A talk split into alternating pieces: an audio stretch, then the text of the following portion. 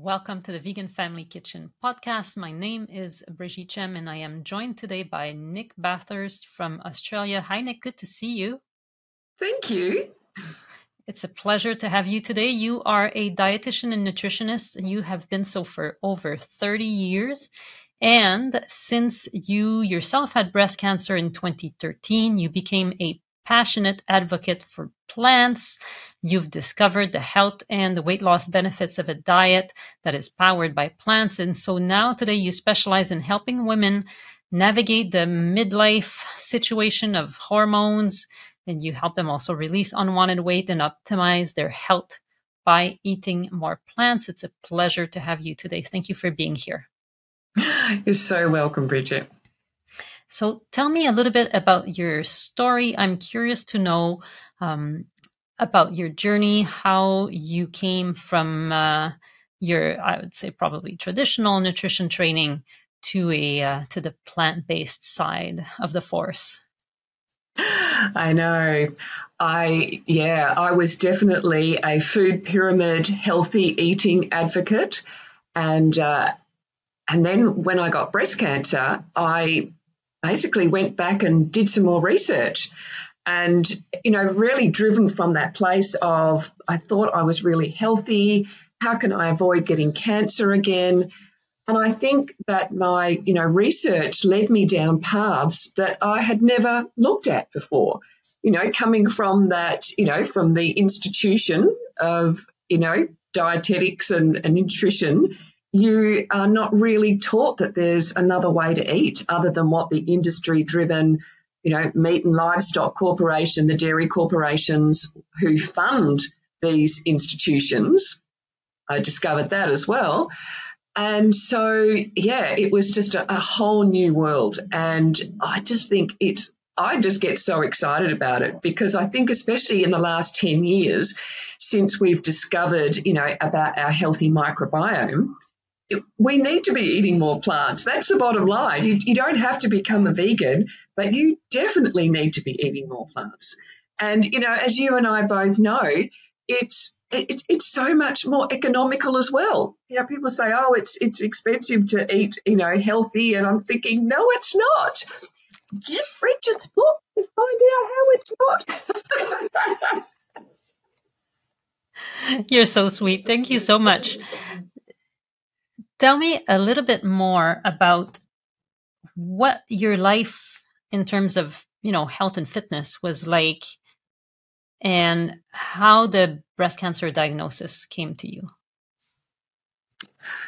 So, uh, like, I just, I had a pain. So I, I, was very healthy, fit and healthy. I had uh, was raising four children. I was home educating them, and I had always in my busyness of life made my health a priority.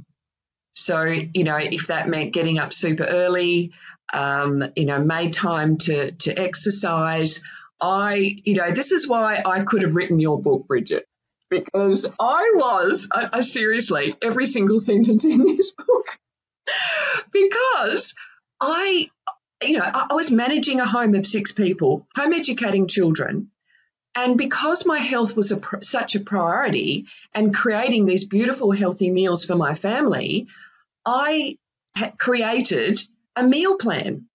And it's what I help my clients do. So it was a three week cyclic plan.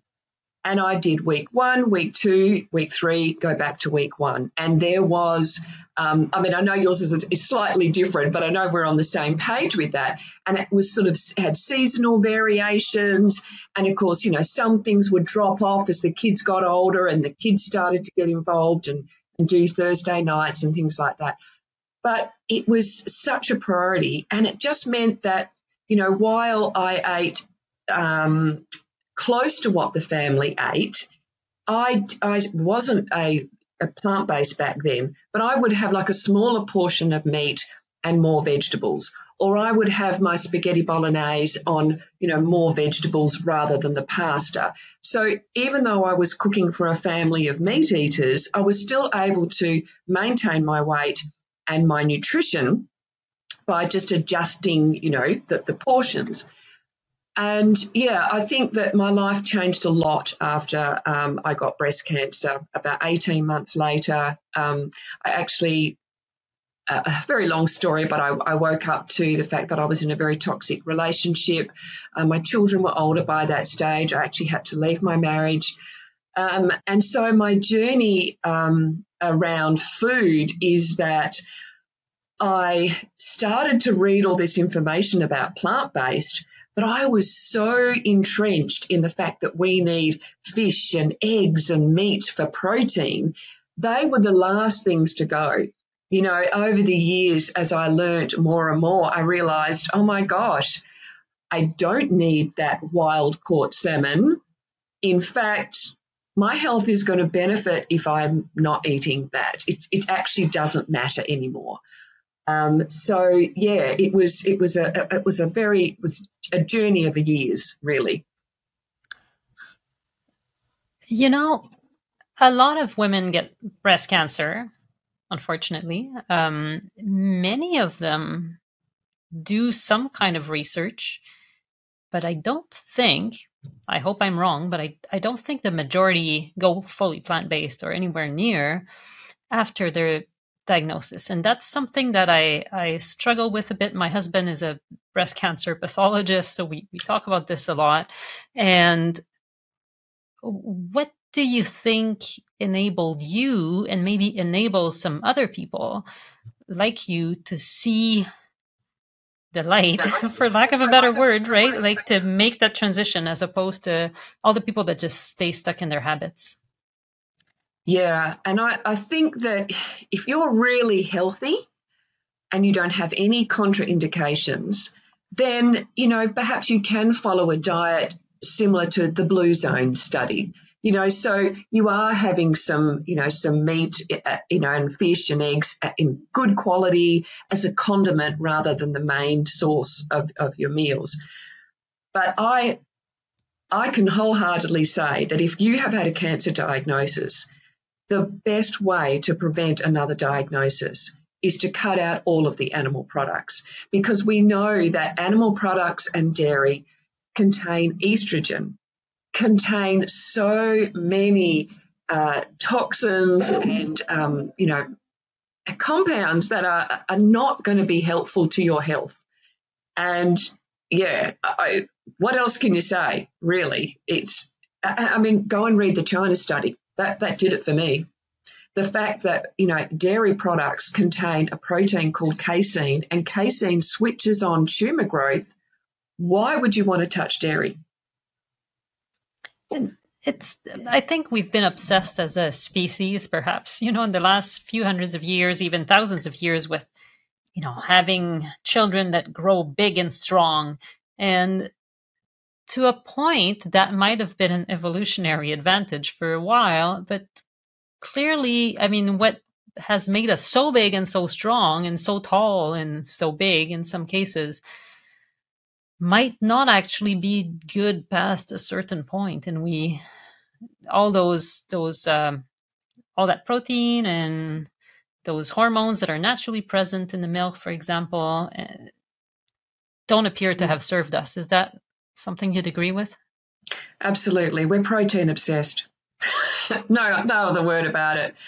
And I, I you know, I, I just say, you know, too much protein is as damaging as too little.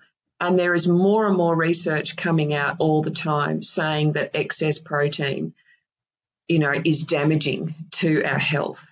And, you know, people say, well, where do you get your protein? And you and I know that there's an abundance of protein. I mean, beans and lentils are half protein, for goodness sake. But even things like oats, you know, our, our whole grains uh, have protein in them. You know, you are as as one of the great, you know, plant. I can't remember who says this. It's like if you're eating enough calories, you're eating enough protein. And one of the, the worst things is these protein supplements that people think they need to be putting in shakes and things like that. We don't even know if your body recognizes those highly processed shakes, you know, the protein in that even recognizes it as protein. So, yeah, um, we do not need excess protein. Uh, the one thing I find puzzling, though, is that cancer patients in particular get told they need extra protein. I don't know if that's the case in Australia, but it's certainly the case here. How do you reconcile all of that together? Oh, look, that is just such a rabbit warren. I don't even know whether we want to go down there because they also encourage them to just eat whatever they want. You know, oh, just just don't just just you know don't lose any weight. So just eat ice cream and chocolate and and and you know keep keep your calories up. There is no focus on health in those industries.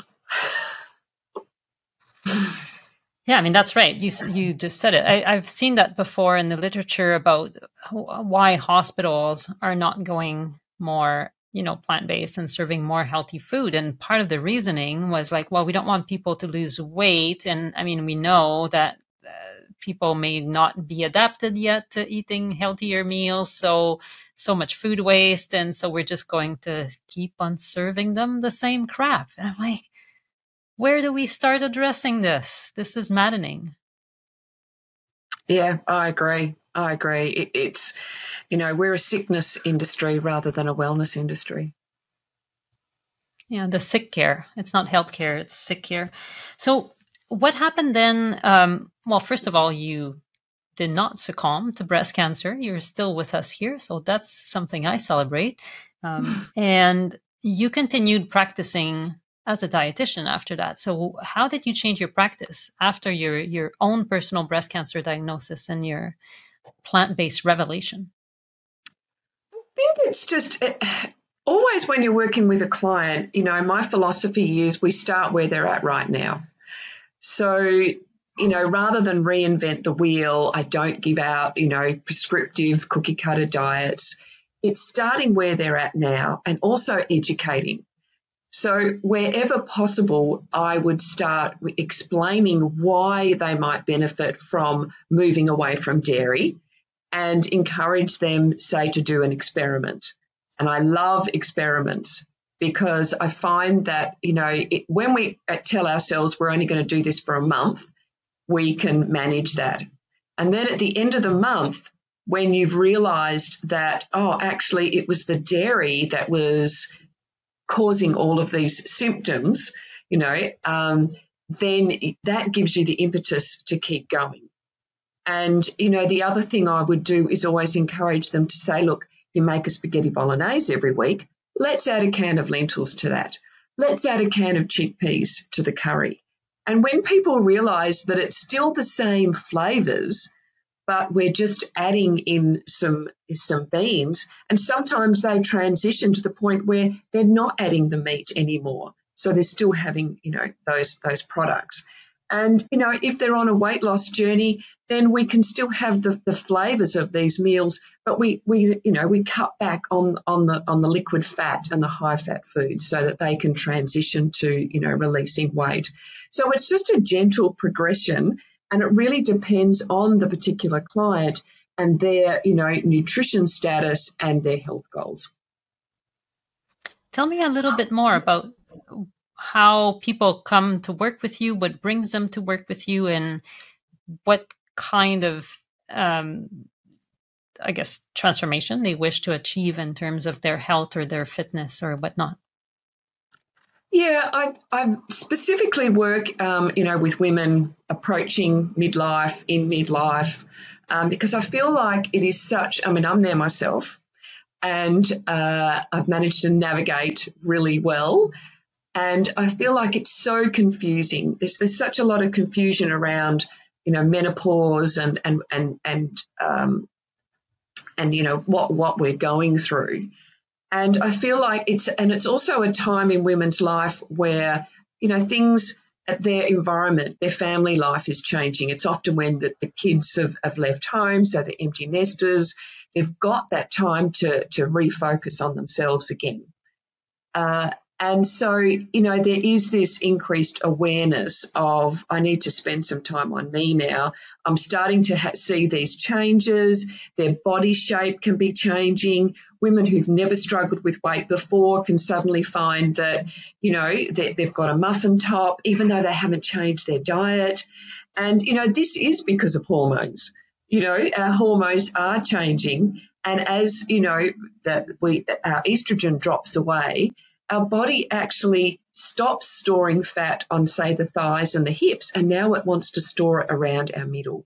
So, you know, there are very good reasons why your shape is changing, why you're struggling with weight.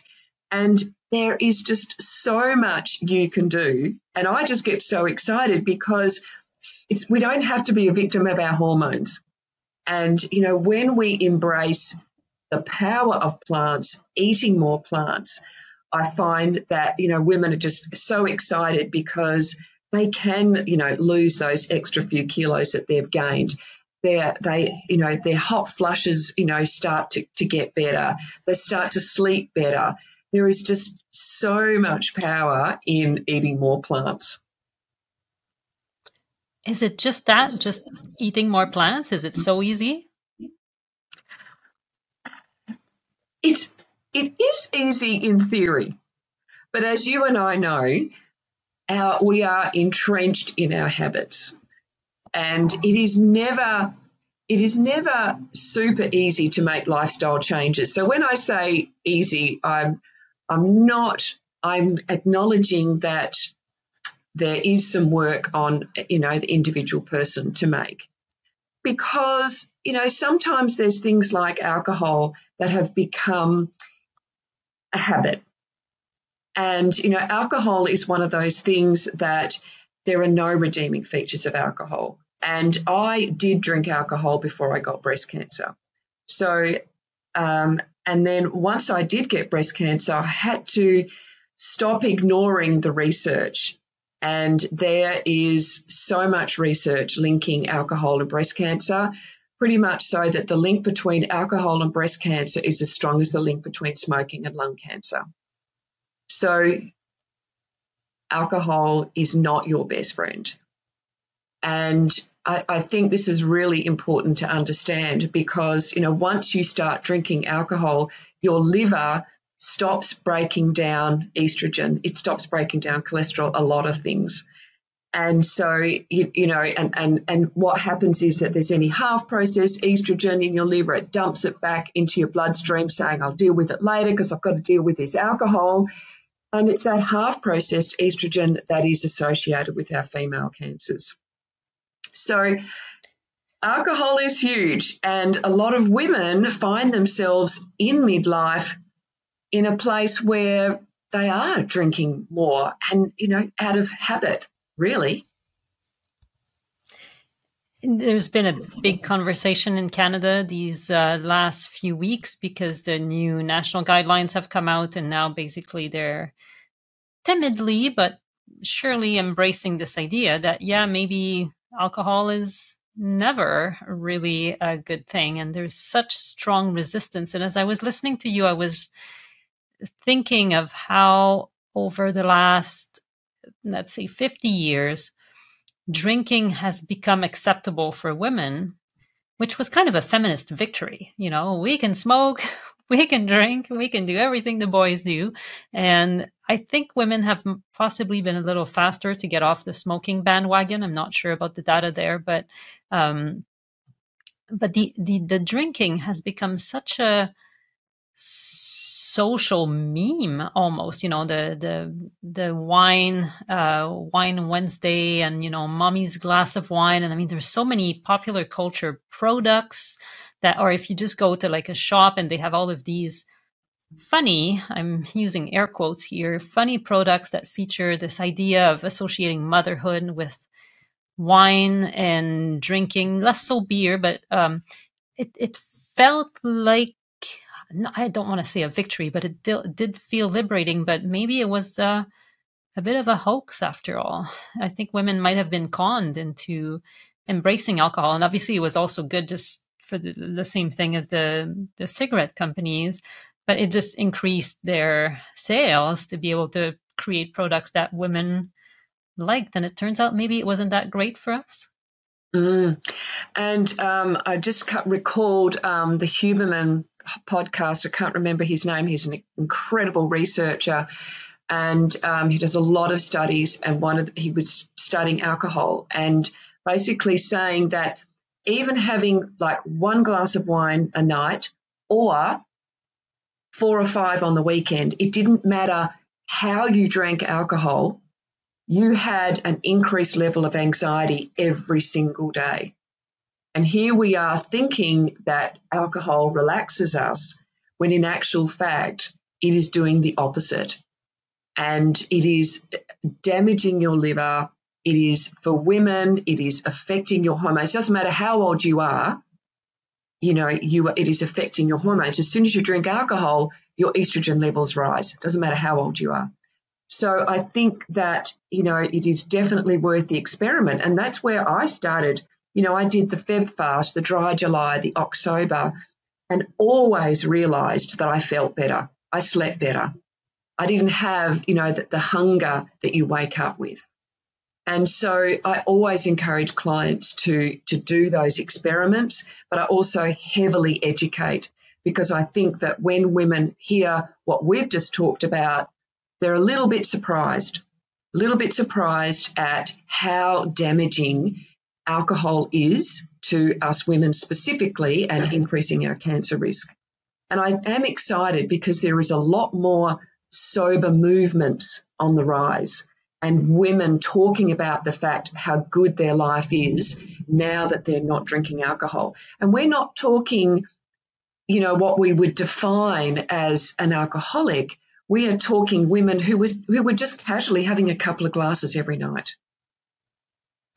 I have a friend uh, who uh, is a cardiologist, and he would always joke, you know, what is the definition of an alcoholic? And the answer is someone who drinks more than their doctor. And um, in the medical profession, I think, in any profession when there's people earning more, there's also been a, a drift towards um, drinking more alcohol, more, you know, sophisticated alcohols. And it seemed like the fashionable and well-meaning thing to do. I think there's also so much uh, literature around uh, studies, even that are, I, I, think, confusing to some extent um, about the so-called benefits of red wine. But listen, if the only kind of uh, fruit that people consume is you know some grapes through their their wine well of course people that have some kind of fruit are better off than the people that don't have any fruit whatsoever. But you know, you could have a cup of blueberries instead of a glass of wine and be better off. But uh, do do you experience? Do you see that resistance? Do you see confusion in your patients and your clients? Sorry, there, and and how how, if at all, does it get overcome? Uh, yeah, it, and that's it. It's very tricky because this is something that I can only educate on, encourage, uh, encourage them to have, you know, a, a month alcohol free, experience that for themselves, and then really it, the ball's in their court. It, I mean, Let's it's, it's give it a try. What was that? Sorry. I said, let's just give it a try. As you say, I think the one month experiment is a great way to do it. And then also, by the way, you're going to save a lot of money. Um, mm, absolutely. nothing else. Yeah, exactly. It is always worth the experiment, whether it's, you know, moving away from dairy for a month whether it's um, even coffee. Now, I know that, you know, this too will, you know, have women shrieking in the background going, no, don't make me give up my coffee. But, you know, coffee, it, for some women, when they give up coffee, they just cannot believe how better, how much better they sleep. And this might only be one coffee a day.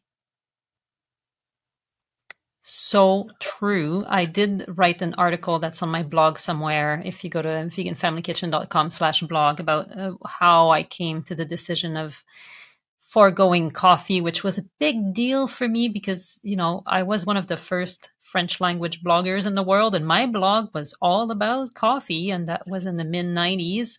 And uh, it was a really big deal for me when I decided, and I wasn't even drinking a lot of it, but I was probably having a double espresso every morning and some other form of coffee sometimes. and it i gotta say it was the worst month of my life in many ways. Um, but the major transformation i experienced after and again i'm not denying that there's no that there's not some health benefits to coffee mm. drinking. And again it's a fruit. So yeah there's going to be benefits. So but clearly there's also for some people at least a, a downside and it's worth having it as an experiment. And I thought for me it would be a temporary thing, by the way. And uh, after my daughter was born, I there was it was like about five months after she was born, and it was my first outing, you know, without my child. Where and I was breastfeeding, so it was like you know an hour and a half where I can step out of the house. It was on Mother's Day, and I went to one of my favorite coffee shops, and I was like, I'll have an espresso, and I will savor it. It will be so good. And I I got so high, I thought I would not be able to walk home or bike home. You know, I was jittery. I was like, holy goodness, what happened to me? It was so potent. And I don't think everybody, I think there's different ways of metabolizing mm. um, caffeine. Some people are fast or slow metabolizers. And I was clearly uh, of the kind that uh, had this serious struggles with the metabolizing of caffeine. So I'm not missing it at all. Um, you know, I want to say, um, I would like to hear your thoughts about this because I was reading. I really love the parenting section in the New York Times. Jessica Grose sends a weekly newsletter, and it is very often full of wisdom. But there was something that uh, disturbed me a little bit uh, last week and you you reminded me of that when you said you know when you mentioned oh don't take away my wine don't take away my coffee what is it going to be next you know and she was so in in the parenting newsletter there was this mention about the importance of pleasure. And yeah there's things that are not like super healthy but if they bring you pleasure you know pleasure is important in life and things like that. And my reflection and and it was like well yeah there might be a health cost but yeah what's it you know maybe you have one less year of life statistically speaking but what's the big deal and my response was a fuzzy one because it really made me feel very uncomfortable. But also, I was thinking, well, number one, that pleasure can be replaced with a different pleasure uh, that we just don't know about yet. Um, maybe, for example, I mean, there's lots of non alcoholic beverages that are coming on the line that are super interesting, but also, it's not just one year of life. Sometimes, you know, people may statistically just die a year sooner, or a few months sooner, but it's the misery of having your life dominated by chronic disease like diabetes or you know heart disease having i don't know a stroke living with the consequences of cancer which can suck big time so mm. that is not pleasurable um, and I, I don't know how to bring this conversation up in a way that doesn't make me sound like i'm trying to kill the spirit of the party you know, it's not that I'm against pleasure, uh, but can we find different ways to have fun? How do you feel about that? Look, I I feel like um, it's it's very individual, and, and unless you've done the experiments, you don't really know that there's another side. And I think that, like for me, that first year of not drinking alcohol was revolutionary. The first time I went out with my girlfriend, and we used to stay at each other's houses so that we could drink and not have to drive. And I just thought, what am I going to do? And so the very, um, I made a deal with myself and I said, okay, I was six in six weeks into being not drinking. They didn't know.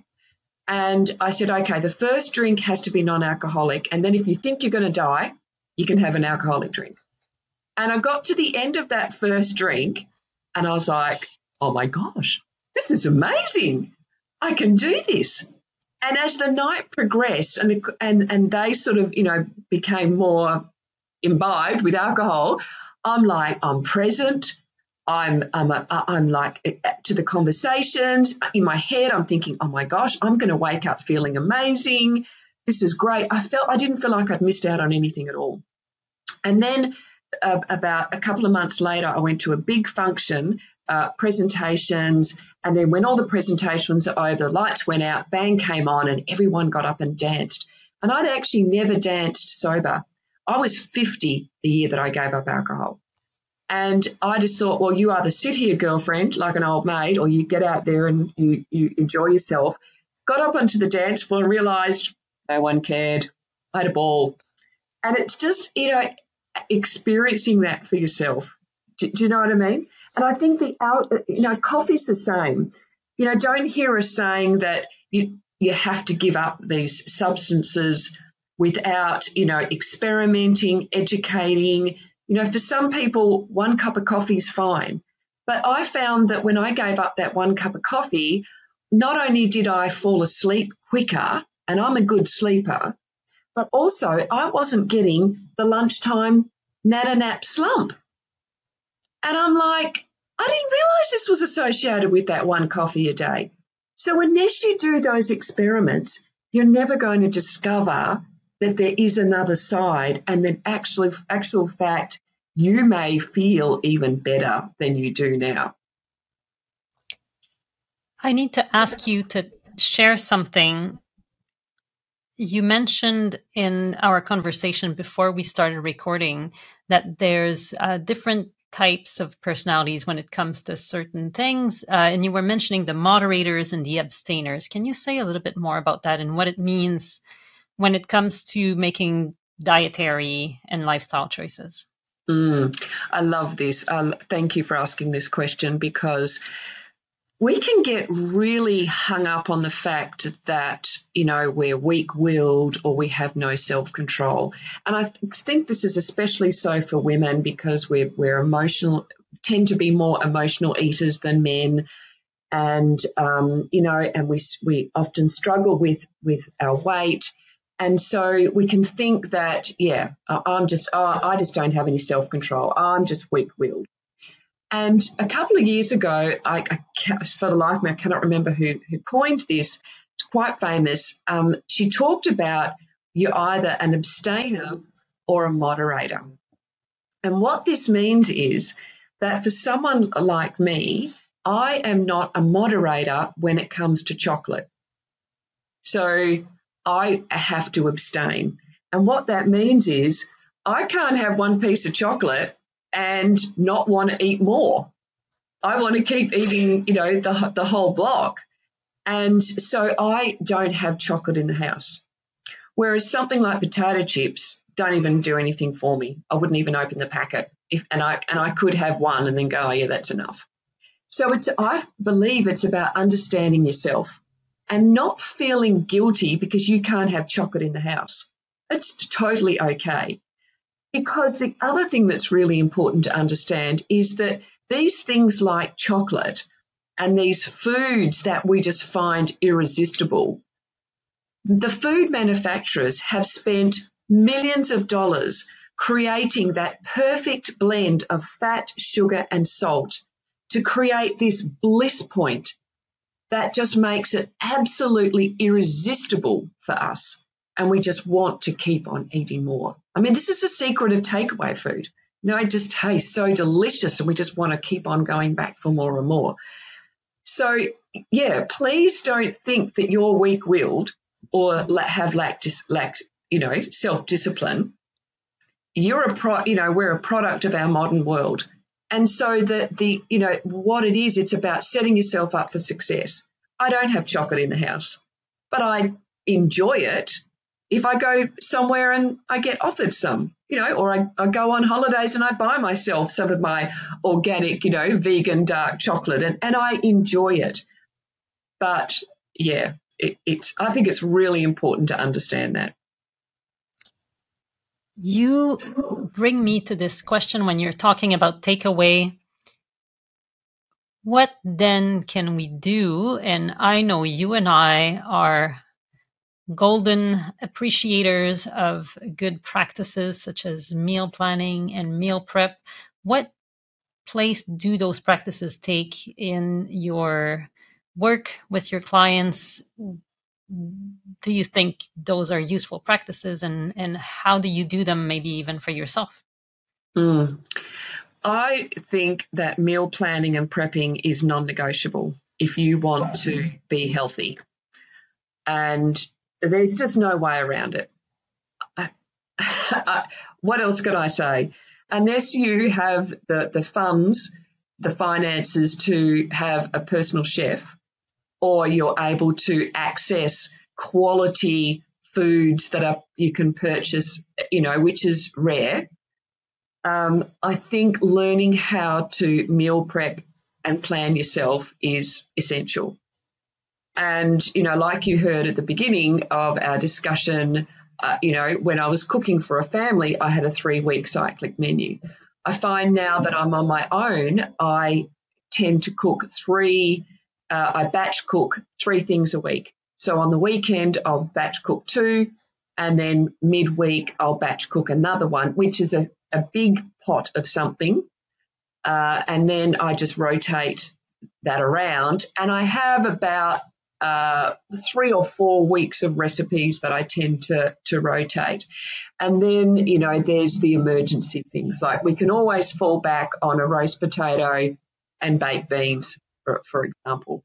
And, you know, before I can hear, you know, people listening to get, oh, but baked beans are full of sugar. Seriously, you know, this, I loved the I Quit Sugar movement, but it made people afraid of fruit and simple things like baked beans. Please don't worry about the little bit of sugar in the baked beans. Embrace the fact that you are having, you know, some quality beans there. and so once in a while. Yeah, that's right, exactly. And it, but it, but it's all it's better than takeaway. You know, even having baked beans on toast is so much better than eating takeaway. I was just looking at this study in uh, some journal of behavior and food or something like that about how people choose um, at home versus at restaurants. And of course, you know, the choices we make at restaurants are less inspired by health and this and that. And I that hit home for me because for, once a year, I gather, I will say, the courage to make cookies like the kind of cookies with like icing, you know, Christmas cookies. And every year, not every single year, but I used to always wreck them because I could not bring myself to put as much sugar and fat, you know, in the cookie as you need to put in to make it a proper cookie, right? I was always trying to substitute things and change the recipe. And I would not ask myself those questions if I had a cookie at the coffee shop you know but as, as, you say you know you ask yourself about the baked beans because you're at home but if it comes from outside oh well you know you just eat it and i can tell you that if you're ordering noodles from a restaurant like a pad thai the sauce is ketchup. It has a lot of sugar in it. Yep so true. Something so to true. think about. Absolutely i have two more questions for you. Uh, one of them is I think reflecting on the fact that a lot of women um, are in relationship with people who may or may not be interested in changing their own diets for better or for worse. And I feel with certainly my clients that a substantial amount of resistance comes from yes, but my husband, yes, but my children, yes, but this other person that I cook for. How do you advise your clients around the issue of relationship and different choices. Mm, that is that's a, a, huge issue with many of my clients. Their partners are not even interested in the slightest, and I always come back to the only person you can change is yourself. And so, really work closely with my clients for setting themselves up for success. And like you know, I mentioned uh, earlier, in that you know, you we can we can just cook meals that will satisfy my client, excuse me, and bring and cook their partners a piece of meat on the side. Or we can make, you know, their their um, spaghetti bolognese. If you're making a spaghetti bolognese, put two saucepans on on the stove and cook the same ingredients, but just put mince in his and put you know lentils in yours if you want to take it that far. So there are always ways uh, where there's a will, there's a way. And uh, yeah, I, I, work really closely with clients navigating that. And it can also, you know, come down to the point of asking the clients to, the, the partners, to please not have their sweet treats. You know, if you're can't moderate those things, and please put them in a fridge in the shed or something so they're out of sight. Um, but it is really working with that whole um, with with that individual and setting themselves up for success. So, what advice is the number one tip or trick or suggestion you would make to women in midlife who feel like they need to feel more in charge of their health and feel better for themselves, whether or not they've had a catastrophic diagnosis like you did? But what what would you like to tell them to help them um, get on on top of their health? Buy your book. oh. You are so sweet. Thank you. Uh, seriously, I mean, because that's at the core. And I, and I think it can be just so overwhelming. And, and your book really, uh, you know, just shows, it just, it talks you through how to make this easy. And, and, and making it, making it easy in the kitchen is half of the battle. And I think, you know, to, on a serious note, I don't, I do think that you should read this book, but I think education is key as well. I think that we really need more education because when women understand that connection between their health and what they are eating, it, it, it can be a game changer for them. And I don't know why, but we have this disconnect between our health and what we're eating. It's almost like, you know, it doesn't matter what I eat. Oh, I've, I've got, you know, heart disease. I've, I've got cancer. I've got diabetes. It's not actually common knowledge in our, you know, medical world that there's a connection with what you eat. And yet we can reverse nearly all of our lifestyle diseases by the power of the fork. So it's it's liberating, it's exciting, um, and you know it's empowering when you understand that connection and you start to make those baby baby steps, those you know steps for yourself in the direction of you know feeding your body good food. I love it, and I hope others will want to connect with you to um, dive into your your wealth of experience and knowledge. So if people want to get a hold of you, what is the best way to do it? I'm all over the place. So uh, my ha- handle is naturally Nic. I am on I have a website and I'm on Facebook, Instagram, uh, LinkedIn, and also I have a huge uh, YouTube channel where I have cooking demonstrations and uh, recipes, and I do product reviews. I've got over 60 product reviews now. Clients love them.